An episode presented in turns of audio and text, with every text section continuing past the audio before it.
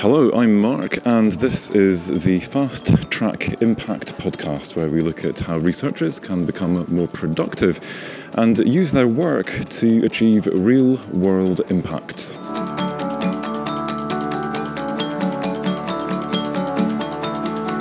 Today's podcast comes from the ARMA 2016 conference. You can uh, probably hear the background noise. I am uh, standing on the margins of the conference, and uh, uh over the last two days, I have been collaring uh, some of the leading thinkers in research impact, uh, both from the research side of things and also from the research management side of things, to find out what they think the future will bring.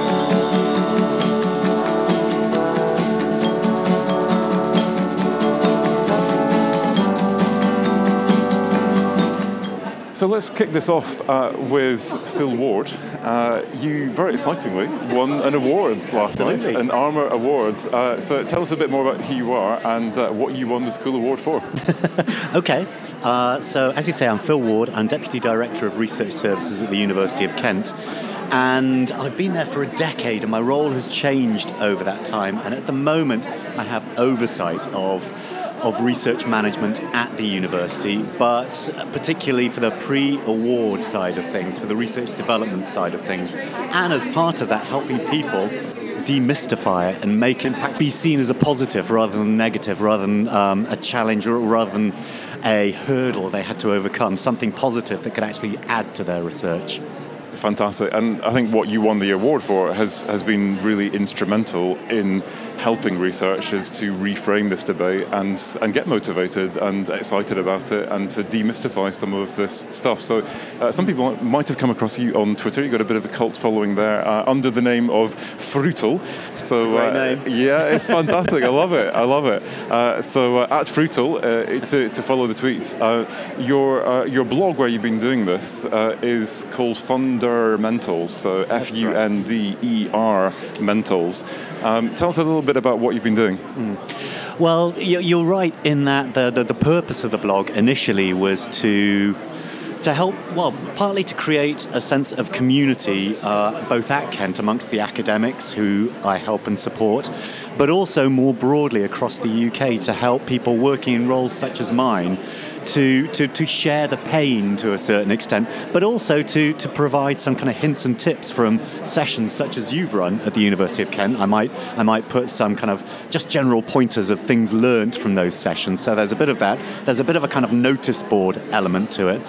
But more than anything, I think the most um, popular part of the blog is the bit where I, I let off steam and I do kind of comic skits on, on some of the frustrations I have with the research councils or some of the funders whatever comes to mind. And in, in a way, it, it just helps people realize that they're not alone in this, that some of their frustrations are shared across the piece, whether it be dealing with impact or whether it be dealing with the frustrations of the jazz system for, for uh, the research councils the expectations of government, whether it's you know uh, Boaty McBoatface or or whatever, whatever issues are doing the, the, the rounds at the time, I try and cover and give an alternative slant to it. So, so yeah, I, have been loving this blog. Uh, massive entertainment value as well as being seriously uh, informative.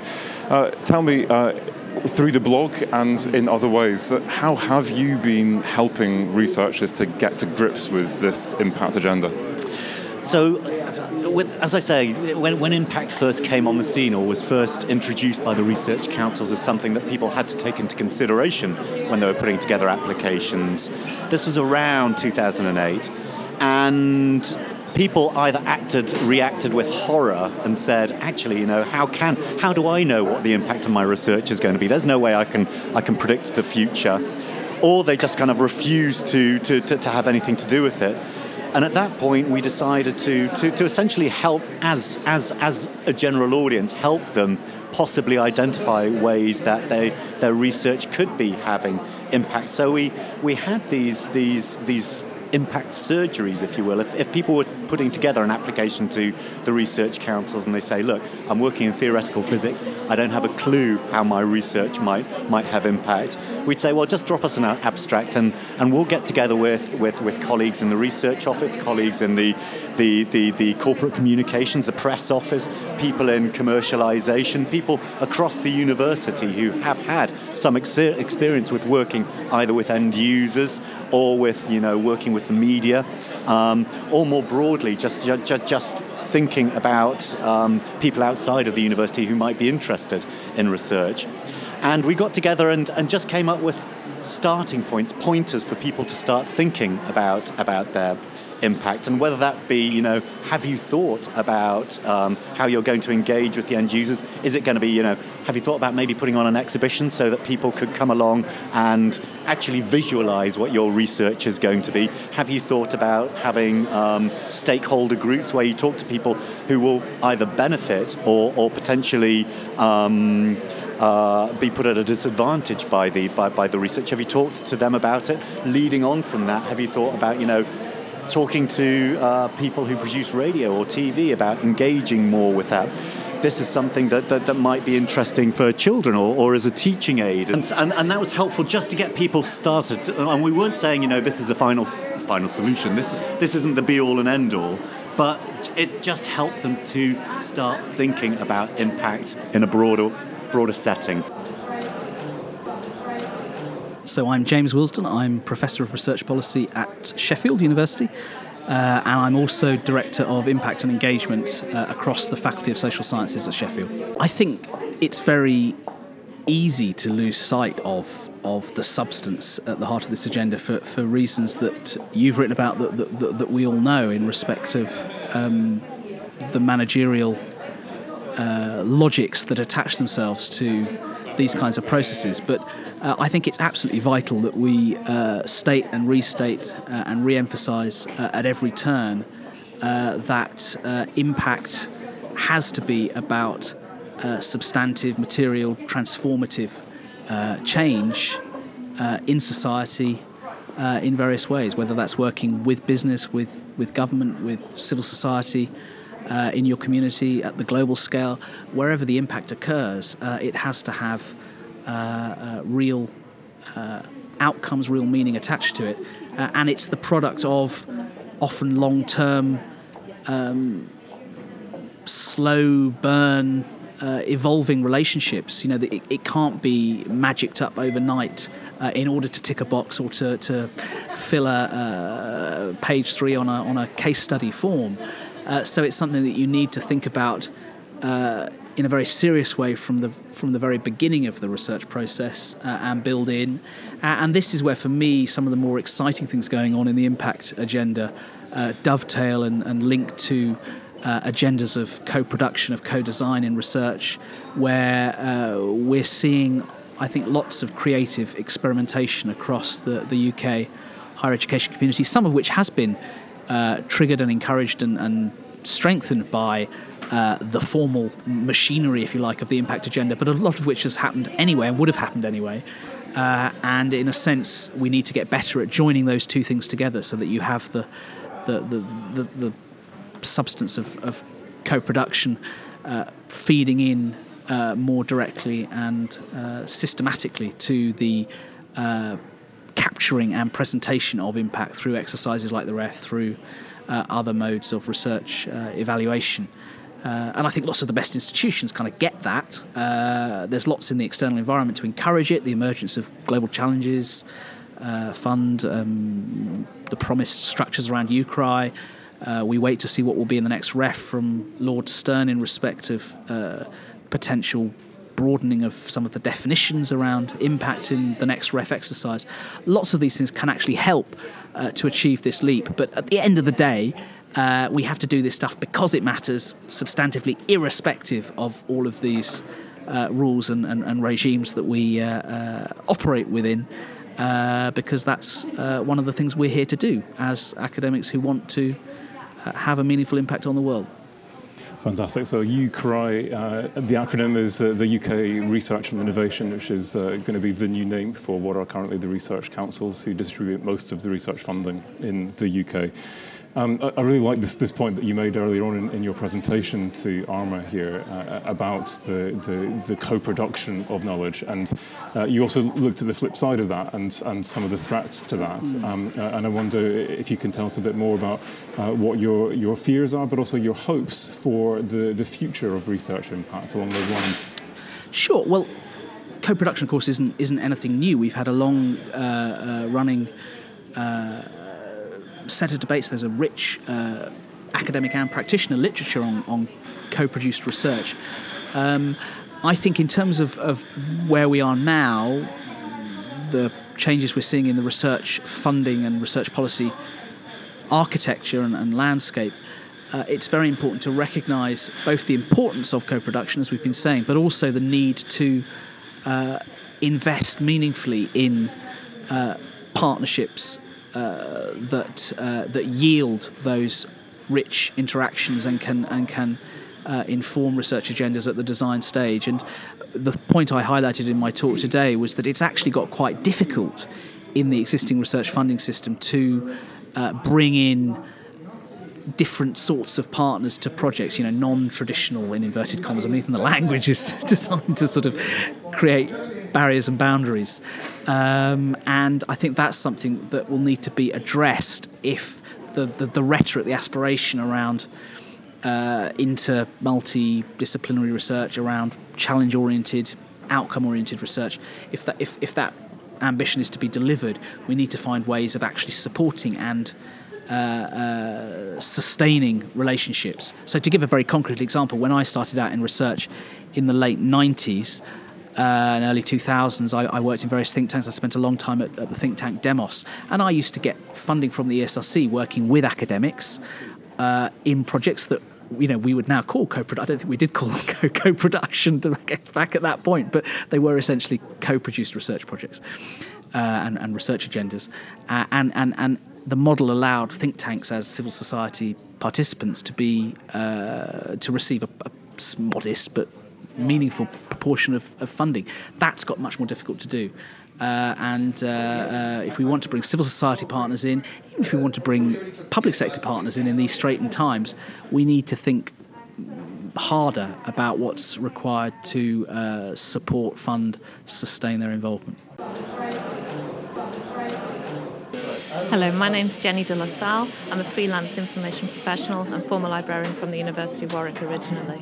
So, Jenny, for, for you, from, from where, where you're sitting, what is the future of research impact? So I think using the online environment and becoming a digital academic is really important. So having that presence in the digital space and looking after it and maintaining it and uh, doing things in a different way. So scholarly communication traditionally has been all about creating your journal article and communicating directly with other academics using that very academic language. And I think there's now an increasing recognition of the need to translate some of that research into the kind of language that the practitioners would understand in order order to have impact. So, yes, your scholarly communication can be uh, through your journal articles, but maybe you need to have an extra layer on top of that some tweets, some blog posts, some other kinds of articles that you would produce about your research, maybe referencing your academic paper for people who want to read it. And I think one of the things that would be really important with your academic papers then is to make sure that they're open access so that people will be able to actually read the full article and the original research and understand that fully when they've read something that's a little bit of a teaser that takes takes them to it. Very good. So you work with Piirus. How does Piirus help researchers become that digital academic? So we've got a, a, lot of material on our blog and on our website that is guide material offering tips and advice to researchers. And I can particularly recommend the Digital Identity Health Check, uh, which takes researchers through the things that they can look at about themselves, what, what's out there online already about them, and how can they improve their profile online. Uh, we, we tweet quite a lot using the hashtag digital academic, so that's one to watch for, for tips. And uh, on the blog itself, you have the opportunity to be a guest blogger. So that's one way you can promote your research uh, more broadly and get a feel for what, it, what it's like to blog about your research. I think guest blogging is really a good way forward for achieving impact for academics. Maintaining your own blog can take a lot of time, but piggybacking on someone else's audience through guest blogging is an ideal way to get a footstep, foothold into blogging. Yeah, I totally agree. I've done that myself. In fact, I've blogged uh, on Piirus myself. So, uh, so absolutely. I think there's an opportunity for researchers to think about how they want to communicate their research to other scholars, to other academics. And there are the traditional journals that are now online and open access and moving towards the more innovative models. But there are, of course, the innovative journals. And I think there's a lot of opportunity for researchers to investigate different ways of communicating their research to each other in the digital space. I think one of the things that interests me about uh, Piirus, I have to confess I didn't realise this uh, until the, the, conference here today. Uh, this goes far beyond just blogging, social media, uh, and helping uh, academics become that digital academic. Uh, and one of the, the key things that this as a platform is doing is, actually trying to, to matchmake uh, researchers with people out there in the real world who have knowledge that they can apply in their industry, in policy, in practice, or whatever it is. Um, so, so Fiona, you're uh, director of, of Piirus. Tell us a little bit more about uh, this side of, of the work that you're doing. I'm not sure if, if everyone is, is aware of that. Yeah, sure, it's a very recent innovation, but something that we've been considering for quite some time. This gap that sits between the expertise that's needing to be visible, the stuff that Jen talked about, about being the digital academic and managing your personal and professional reputation in the digital space, and then the people who are trying to access that expertise but are not wanting the same relationship that they have where they're funding research. They're wanting to purchase into that expertise and apply it into real world situations. A very different relationship to the kind of funder researcher relationships that we often think about when we're thinking about impact. So we were really keen to um, get these worlds closer together um, by brokering those relationships, using people to help access that expertise and get it out there into government, into public organisations, into the third sector. And of course this creates the, the pathway to impact that you know is really important much more important now and in the future um, in relation to to developing the impact agenda um, we also know that many more researchers have um, portfolio and entrepreneurial careers where they may be balancing a number of different types of activities um, that this sort of work will actually fit really well into into that kind of um, what we often see as a traditional academic role. Alongside that, they could be doing this type of consultancy work. The small pieces that we are looking at, we're not looking at the big contracts um, that universities would be chasing. We're looking at the smaller pieces of work in a policy environment which is becoming increasingly agile, there's multiple small inputs that need to go into that sort of policy work.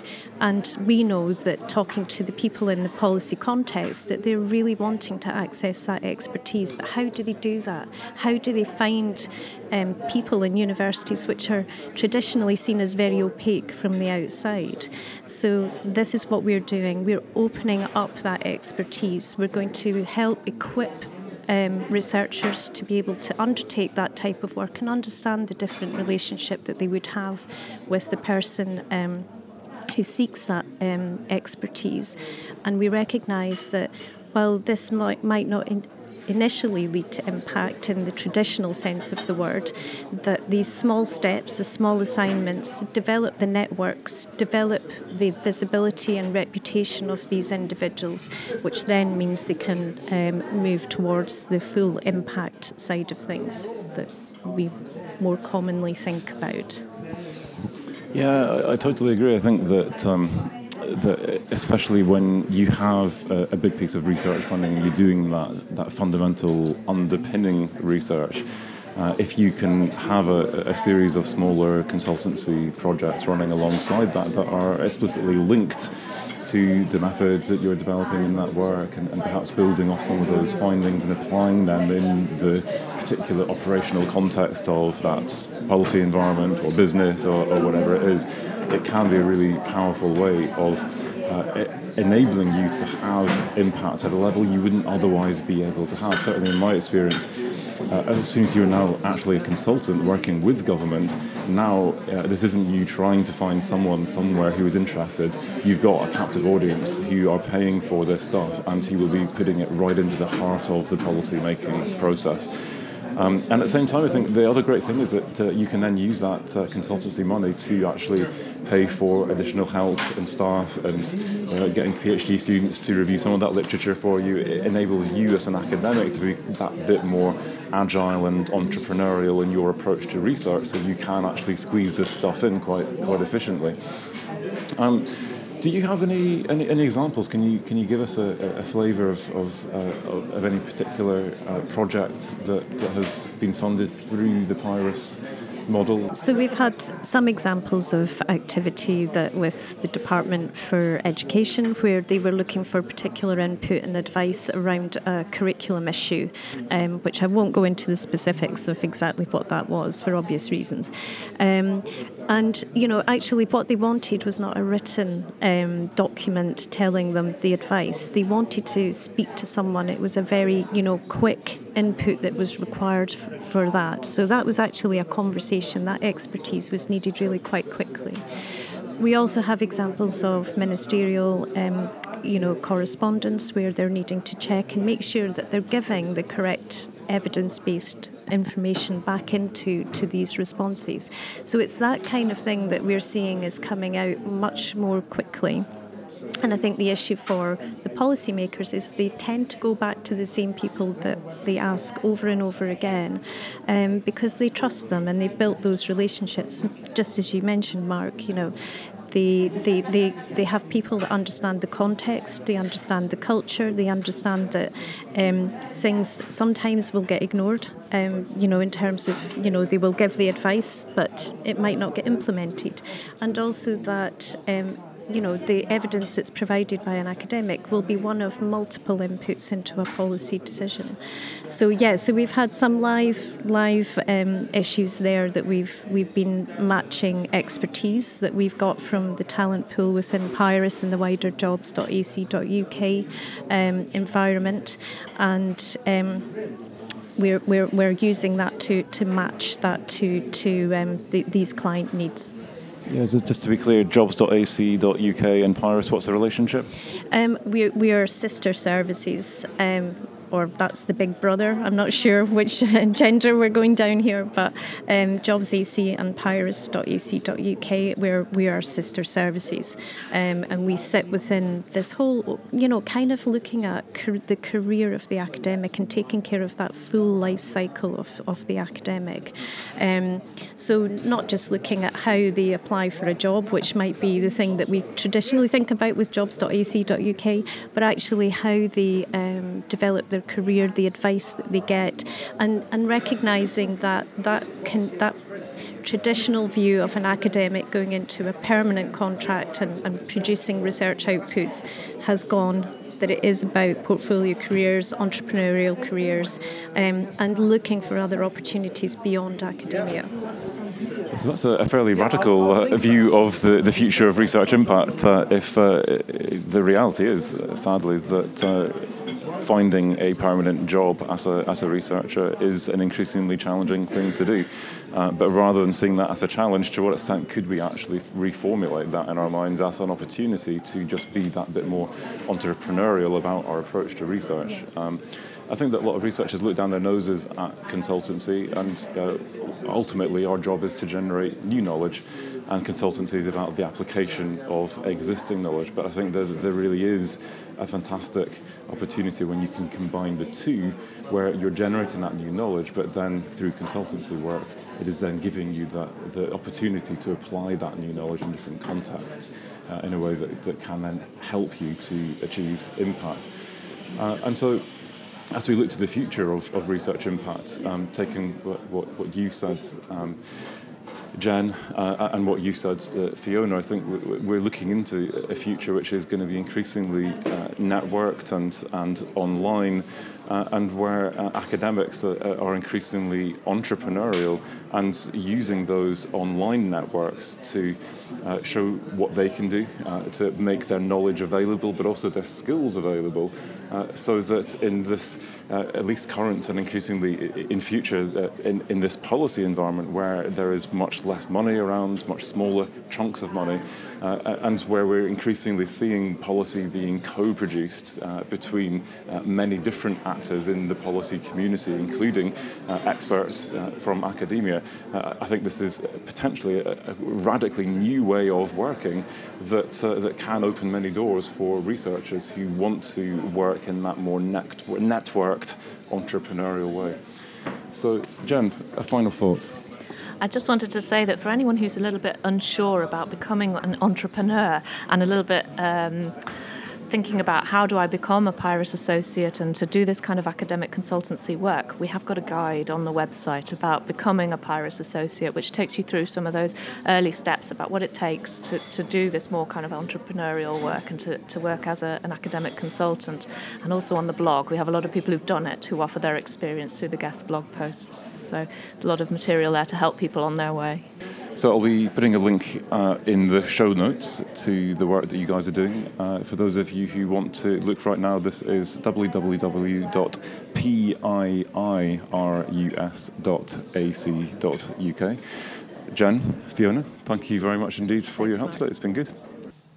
Okay, so the conference is now over, and I have uh, found myself a side room uh, to reflect on uh, what it is that uh, I think that uh, we can learn from the people who I've interviewed in this episode.